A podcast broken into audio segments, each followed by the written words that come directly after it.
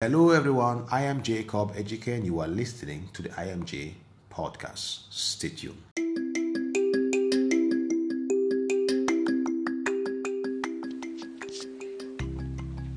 Today's message seeks to deal with the issue of God's justice and his faithfulness. Majority of Christendom have commonly quoted the phrase, the just shall live by faith. And this phrase is very important in Christendom because it was a phrase that was very key to the Protestant Reformation some over over 500 years ago. And one of the key players of the the Reformation, Martin Luther, had this to say that night and day I pondered until I saw the connection between the justice of God and the statement, the just shall live by faith. Martin Luther was facing a conundrum. He was asking questions of the establishment, and it was there that it occurred to him that there is a connection between the, the, the justice of God and the statement, the just shall live by faith.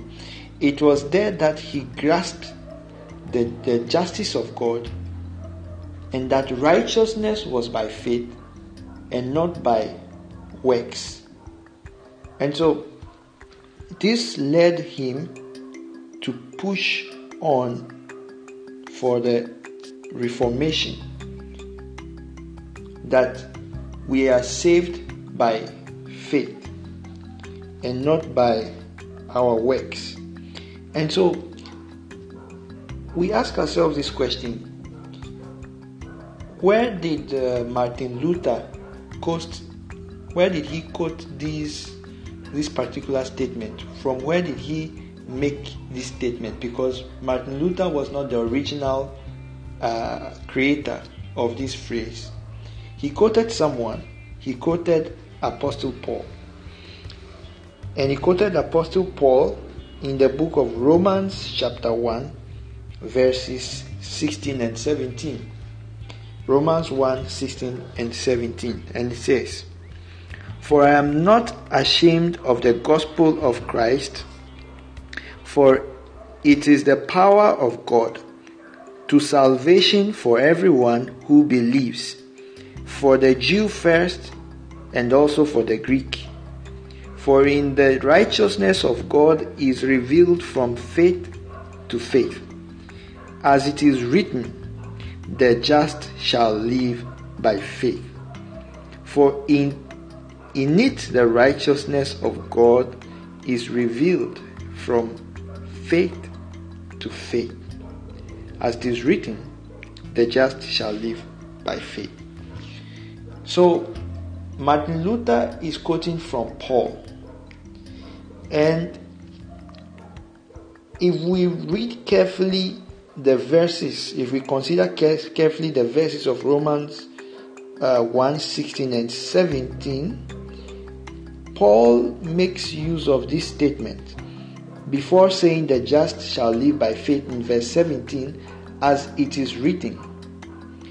As it is written means that Paul also quoted from another source. And in the time of Paul, the known scripture was the Old Testament that we know now. What we call the Old Testament. That was the scripture to Paul the law, the prophets, and the writings. And so Paul makes a quote of an Old Testament prophet, and he quoted the Old Testament prophet Habakkuk. And so Martin Luther quotes Paul, Paul who quotes Habakkuk. So if we want to understand the real meaning, the, the, the deeper context of the phrase, the just shall live by faith, who do we go to? We have to go to the source of the quote, which is Habakkuk.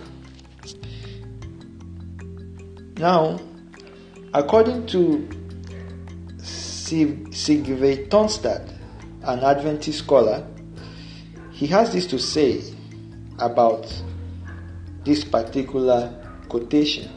He says that neither the Hebrew Bible nor the Septuagint supports the translation the righteous live by their faith Habakkuk 2 4 or the wording of the mainstream Bible trans- translations into English.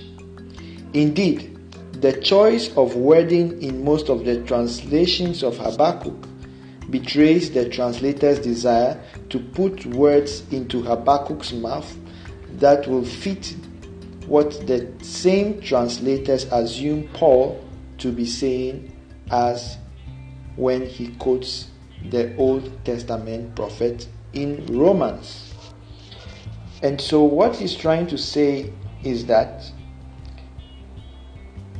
instead of Paul quoting Habakkuk, the translation was made in a way as if Habakkuk was quoting the words of Paul.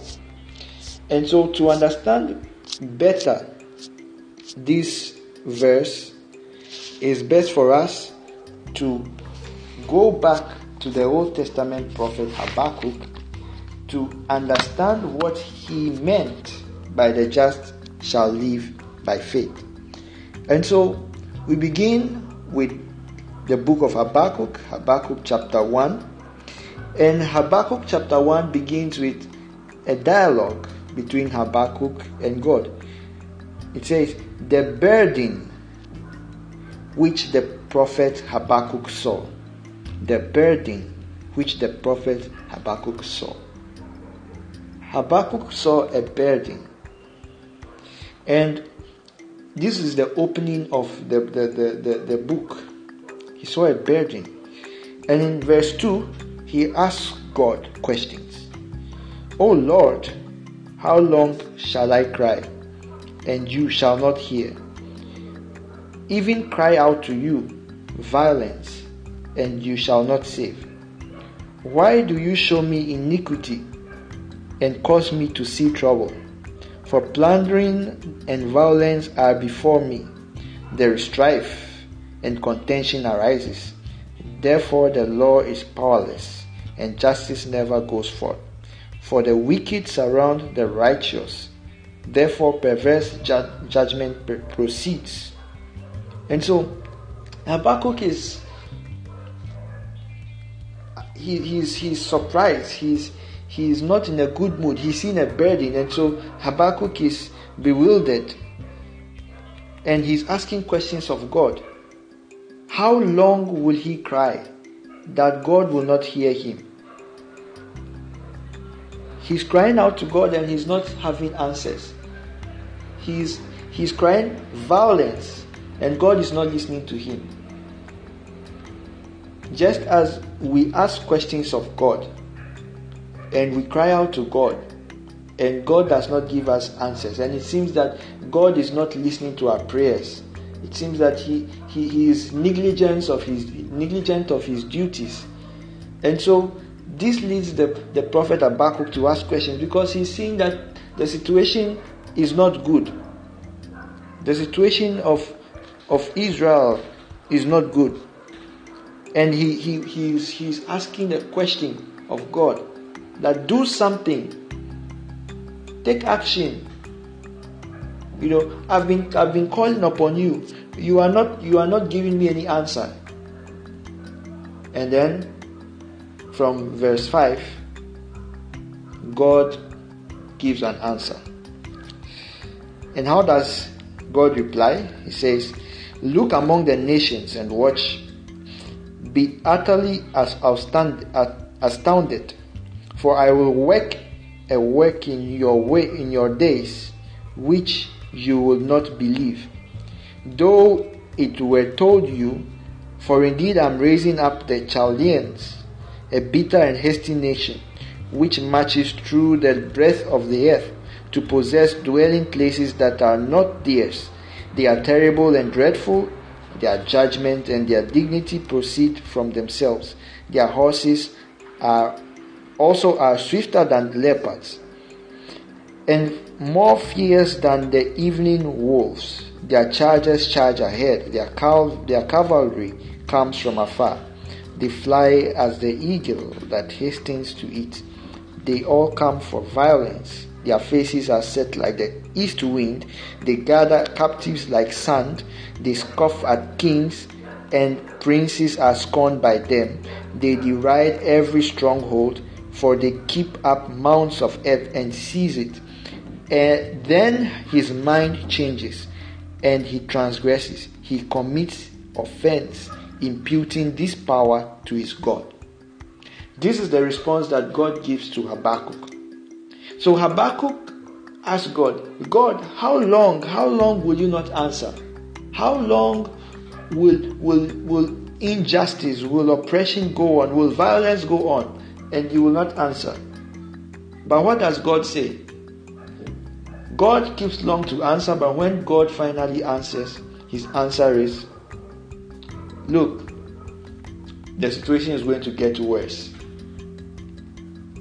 And this is ironic because when we ask of God, when we pray, we expect it to, to, to go well. But uh, there are times when God gives the answer, like He's giving to Habakkuk, it's going to get worse. Ever remember praying for somebody who was sick, hoping that God will answer your prayer? But no, the person dies instead.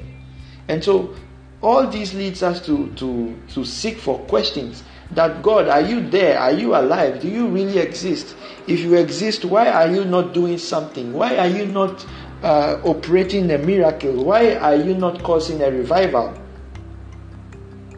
And so this leads us to, to, to be angry with God and ask questions. But God continues the dialogue with Habakkuk. And Habakkuk asks God from verse 12 Are you not from the everlasting, O Lord my God, my Holy One? We shall not die, O Lord. You have appointed them for judgment.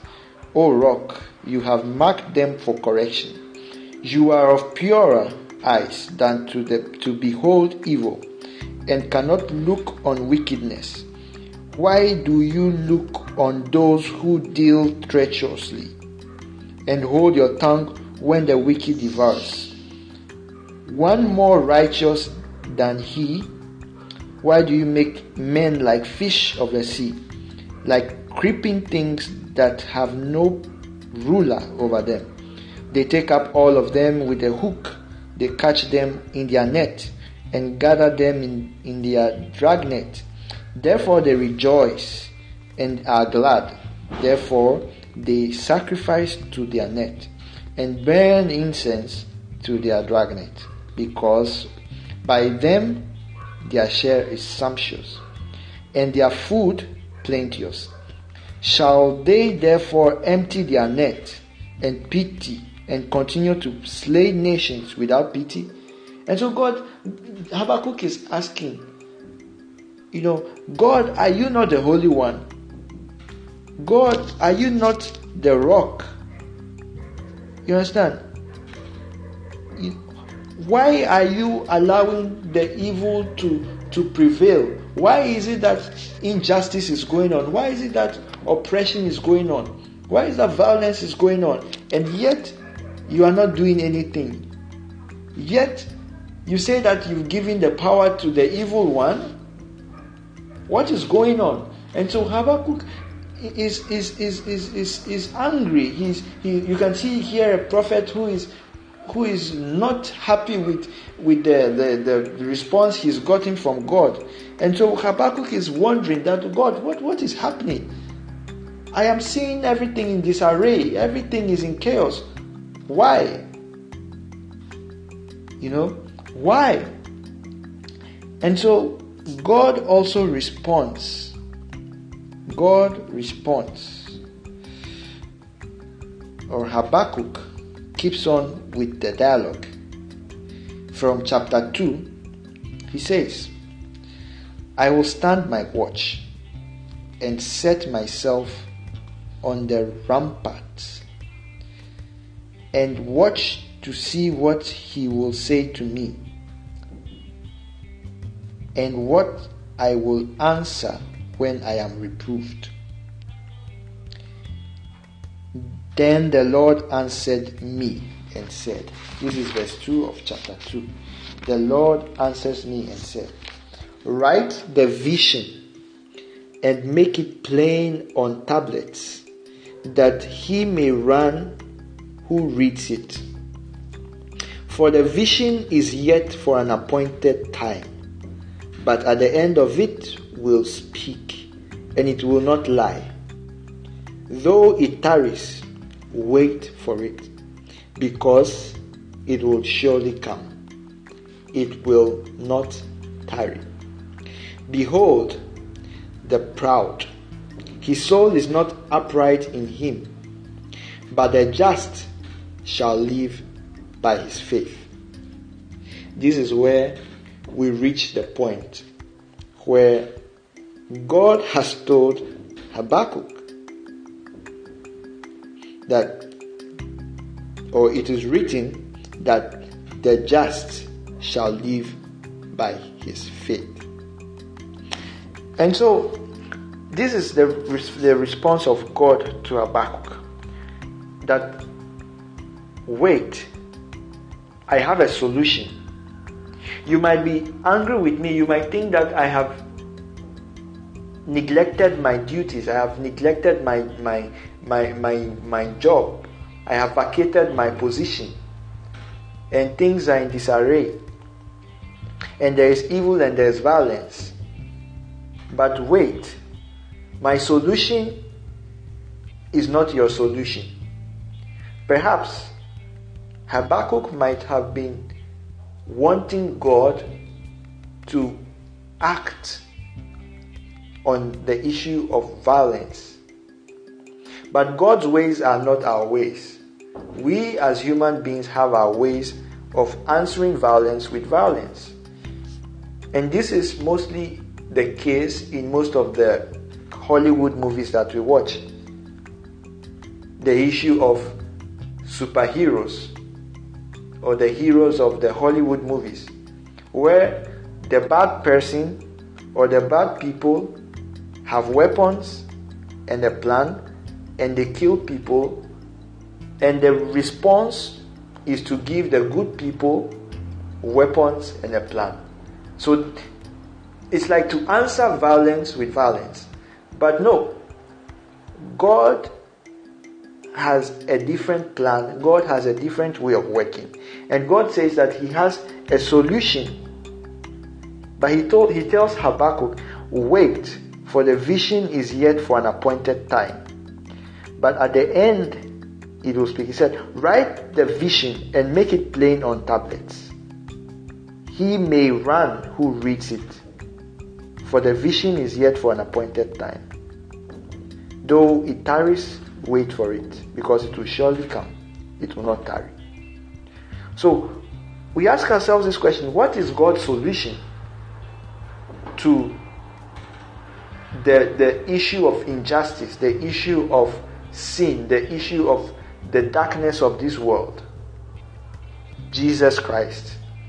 God knew that He had a plan and that plan was Jesus Christ, who died on the mountain of Golgotha, of Calvary. And it was there for everybody to see. His name was put on the tablet. It was there to see that this is the Messiah. Whilst human beings expect that God will act by paying violence with violence, what did God do? God's plan was to come down, take upon human flesh, and give in to violence. when Peter attempted to uh, to use the sword, perhaps Peter's aim was to behead the man, the soldier, but being a fisherman and not a, professional soldier, a professional swordsman, he could only get the ear. And Jesus had this philosophy that those who die by those who live by the sword die by the sword. And he always kept on tell, telling his disciples about forgiveness. If someone slaps you, you turn the other side to him. This is, the, is God's response to evil. And so, whilst we might be expecting God to do something, the evil people are here. God, come down and deal with them. And this was even the expectation of, of, of the disciples of the Jews that a Messiah was to come and deal with the evil Roman Empire, those who were oppressing them. But no, he came as a humble man and gave himself unto death and was allowed himself to be abused and in the end died for the sins of the world. And so God had a solution which was Jesus Christ. And so here, now let's go to, back to the, the phrase, the just shall live by his faith. So, is God saying over here, or is the text implying that the just shall live by his own faith. His own faith. Whilst the Bible in Ephesians 2 8 to 9 says, For by grace you have been saved through faith, and this faith is not your own doing. It is the gift of God, not a result of works, so that no one may boast. And so we learn that faith is not of our own doing. And this is what has led the scholars of the book of Romans to go back to restudy the meaning of this quotation the just shall live by faith. And they found that majority of the, the, the English versions that we are having have been wrongly translated. And Ellen White, in her book Education, even makes a quote that faith that enables us to receive God's gift is itself a gift. And in her book, Faith and Works, she says, The danger has been presented to me again and again of entertaining as a people false ideas of justification by faith. I have been shown for years that Satan will work in a special manner to confuse the mind on this point. The law of God has been largely dwelt upon and he and has been presented to congregations as destitute of the knowledge of Jesus Christ and his relation to the law or to righteousness as was the offering of Cain. There is not a point that needs to be dwelt upon more earnestly, repeated more frequently, or established more firmly in the minds of all than the impossibility of fallen man meriting anything by his own best good works. And so, are we saying that it is God's love, God's mercy, God's grace, God's salvation but my faith because this is what we are trying to establish that faith in itself is a gift from God. And so, in the translation of the just shall live by faith, it was done wrongly, and there is a better translation. And if we go back to the the book of Romans, the Greek word used there is pistis Christou, which is literally faith Christ. And this is technically in the objective genitive. It was translated into the objective genitive. In the objective genitive, the object is the, the, the owner of, of the faith. So, in that, the faith belongs to who? To me, in the objective genitive. But if we switch it to the subjective genitive, it makes the subject the owner of the faith. So in this case, it becomes what? The faith of God. So let's let's try to fix it into into uh, Habakkuk 2 verse 4. God's faithfulness. And let's compare it and let's see how it sounds. God's faithfulness. Behold, the proud, his soul is not upright in him, but the just shall live by God's faithfulness. Compare this to the just shall live by his faith, and the just shall live by God's faithfulness. The just shall live by God's faithfulness. And we see pistis Christou all through the book of Galatians. Galatians chapter 2 from verse from verse 14 from verse 14 you know galatians chapter 2 relates a story of peter. Peter was eating you know he, he was eating with the gentiles. They were having a good time. And then the jews came. When the jews came Peter got up from them and went to join the Jews, and you know, now he left the Gentiles and was sitting with the Jews now. Because in those days, the, the, the, the, the Jews had created an, inclus- an exclusive we, a certain them versus us spirit. You know, whereas God had called the, the nation of Israel to evangelize to its neighbors, to be the light that spreads the gospel to its neighbors. Instead, they created a wall with the Torah, with the writings of Moses and other laws, and were creating uh, an us versus them. And so, Paul comes to meet Peter and he scolds him, he gives him a scolding, you know.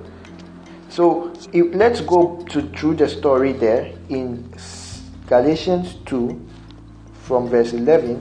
It says, But when Peter had come to Antioch, I withstood him to his face because he was to be blamed. For therefore certain men came from James. He would eat with the Gentiles. But when they came, he withdrew and separated himself, fearing those who were of the circumcision.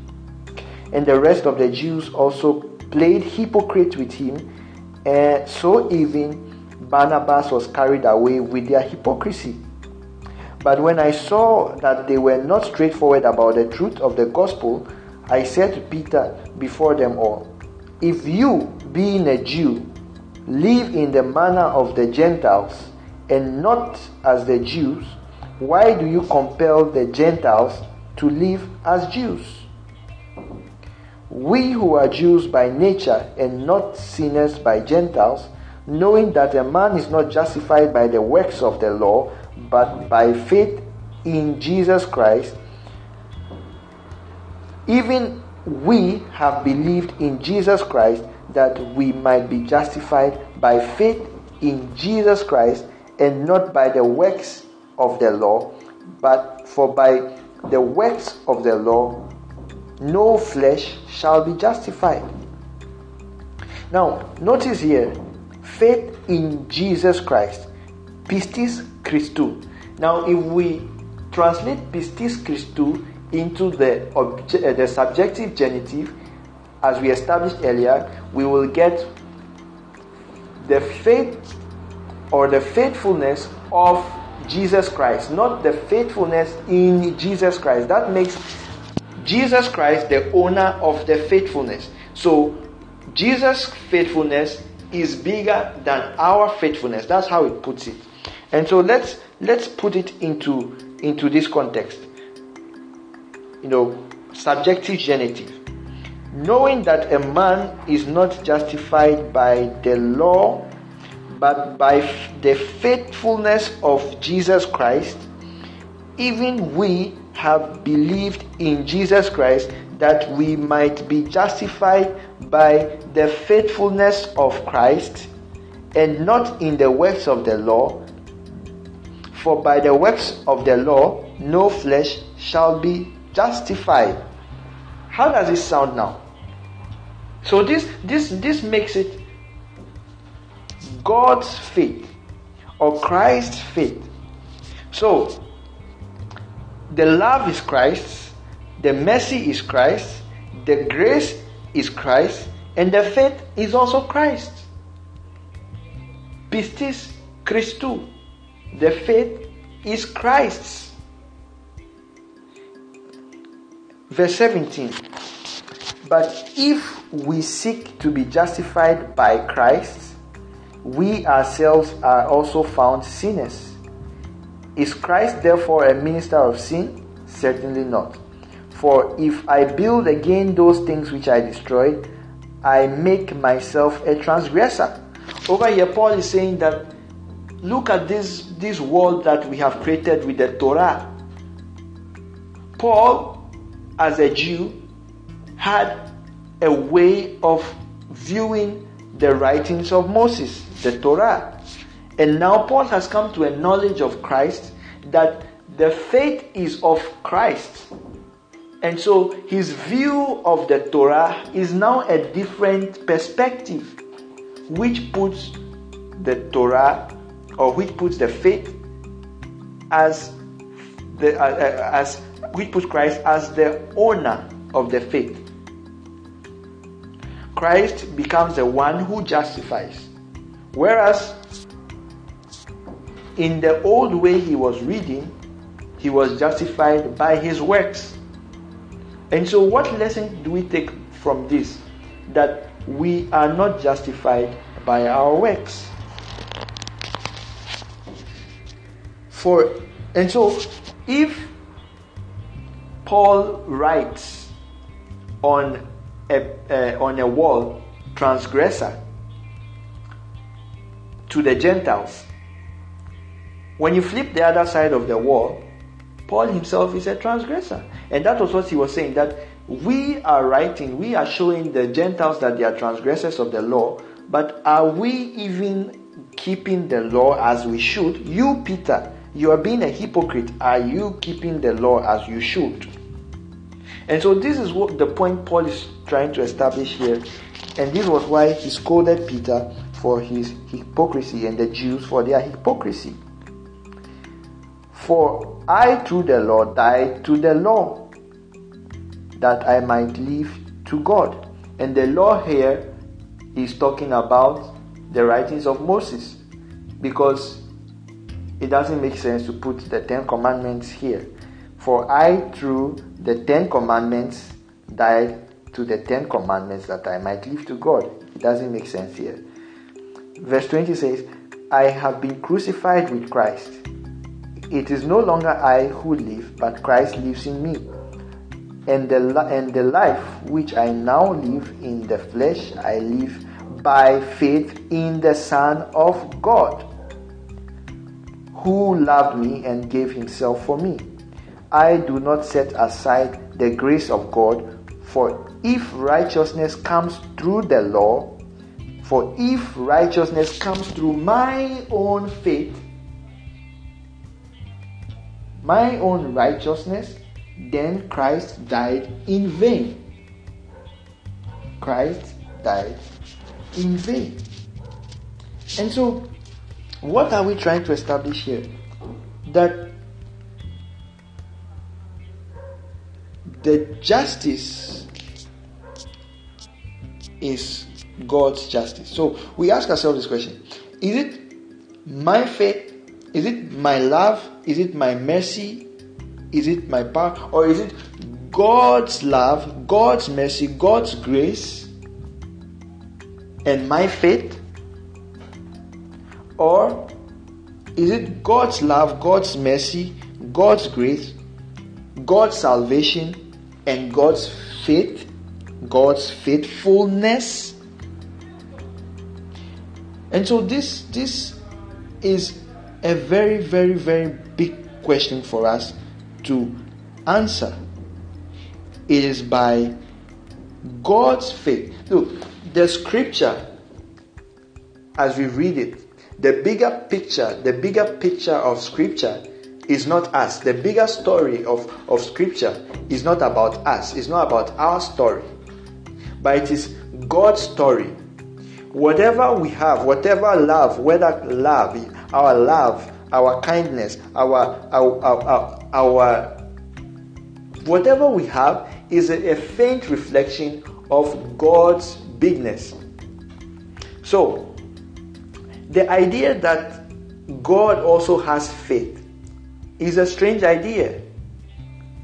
But let's go to Corinthians 13. Corinthians 13, where we talk about God is God's God, God is love. You know, God's love supports all and, and everything. We even talk about God having faith. God having faith. And First John, First John chapter four, verse eight says, "God is love." God is love. And when we go to the book of Corinthians, When we go to the to the book of of Corinthians, First Corinthians, chapter chapter thirteen, talks of the greatest gift. You know, it talks of the greatest gift. Love, love suffers. Love suffers long and is kind. And love does not envy. And love does not parade itself. Love does not behave rudely. Love does not rejoice. Love bears all things, believes all things, and hopes all things, endures all things. Love believes all things. And so if God is love and and, and God believes all things, who is the biggest believer here? It's God. Because the word believe and faith can be used interchangeably. And if God is the bigger believer in the universe, what is our belief or what is our faith in comparison to God, who is the bigger believer? In the whole universe, God is the bigger believer in you. God is the one who believes in you for not what you are, but what you can be. He doesn't see you as what you are, but He can see you for what you can be. He sees you as a perfect person. When God met with uh, uh, uh, uh people who had sinned, people who were struggling with sin, like the prostitute,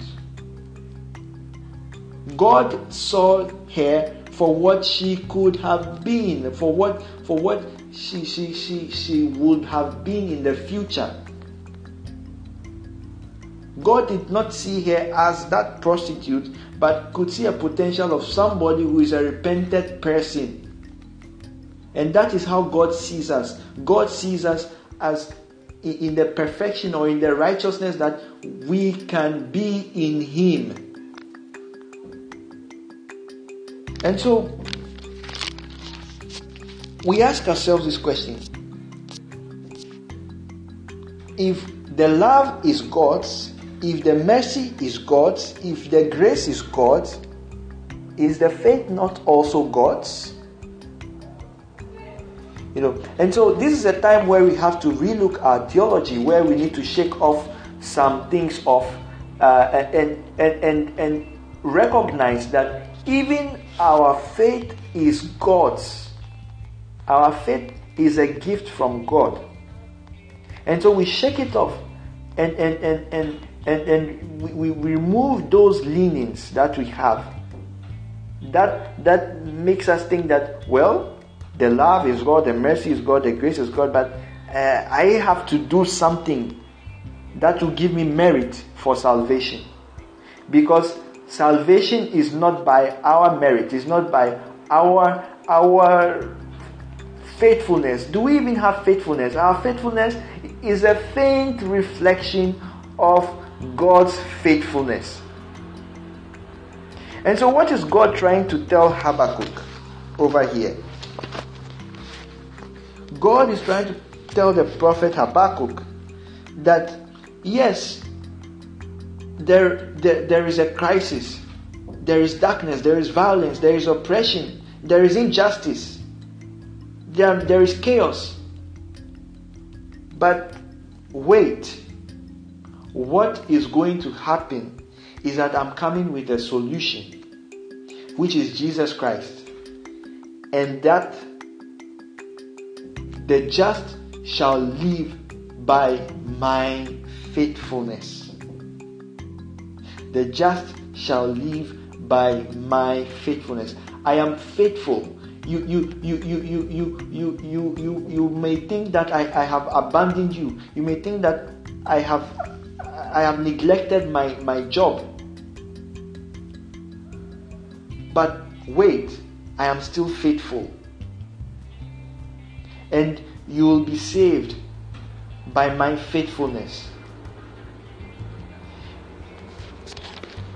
and for those in the last days who are going to prevail, who are going to be called the saints of God. In Revelation 14:12, it says, "Here is the patience of the saints. Here are those who keep the commandments of God and the faith of Jesus." It didn't say, "Here are those here is the patience of the saints. Here are those who keep the commandments of God and their faith in Jesus. Because their faith belongs to Jesus, meaning that it is Jesus Christ who is coming to clothe them with that righteousness. He is the one who is going to help them to prevail. He is the one who is going to give them the victory. It is not by their strength that they are going to prevail. They are going to be to prevail because they are committed to that Jesus, and that Jesus has the faith, He has the righteousness, and He's going to cover them with that righteousness. It is good for us to have faith. It is good for us to be kind. It is good for us to, to, to show love. It is good for us to show mercy. But we have to remember that there is the bigger love. We have the bigger mercy, the bigger grace, the bigger faith, which is God's faith. Our faith is only a reflection of God's faith. It's just like the relationship between the moon and the sun.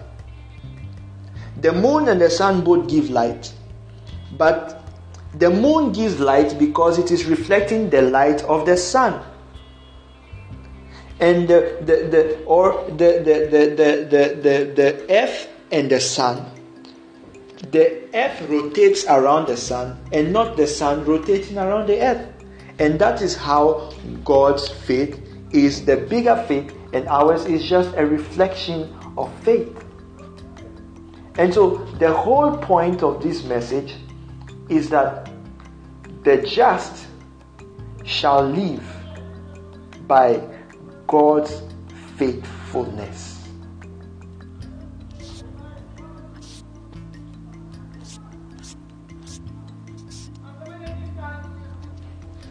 And so, to conclude, the love is God's, the mercy is God, the, the power is God's, the salvation is God's, and the faith is also God's.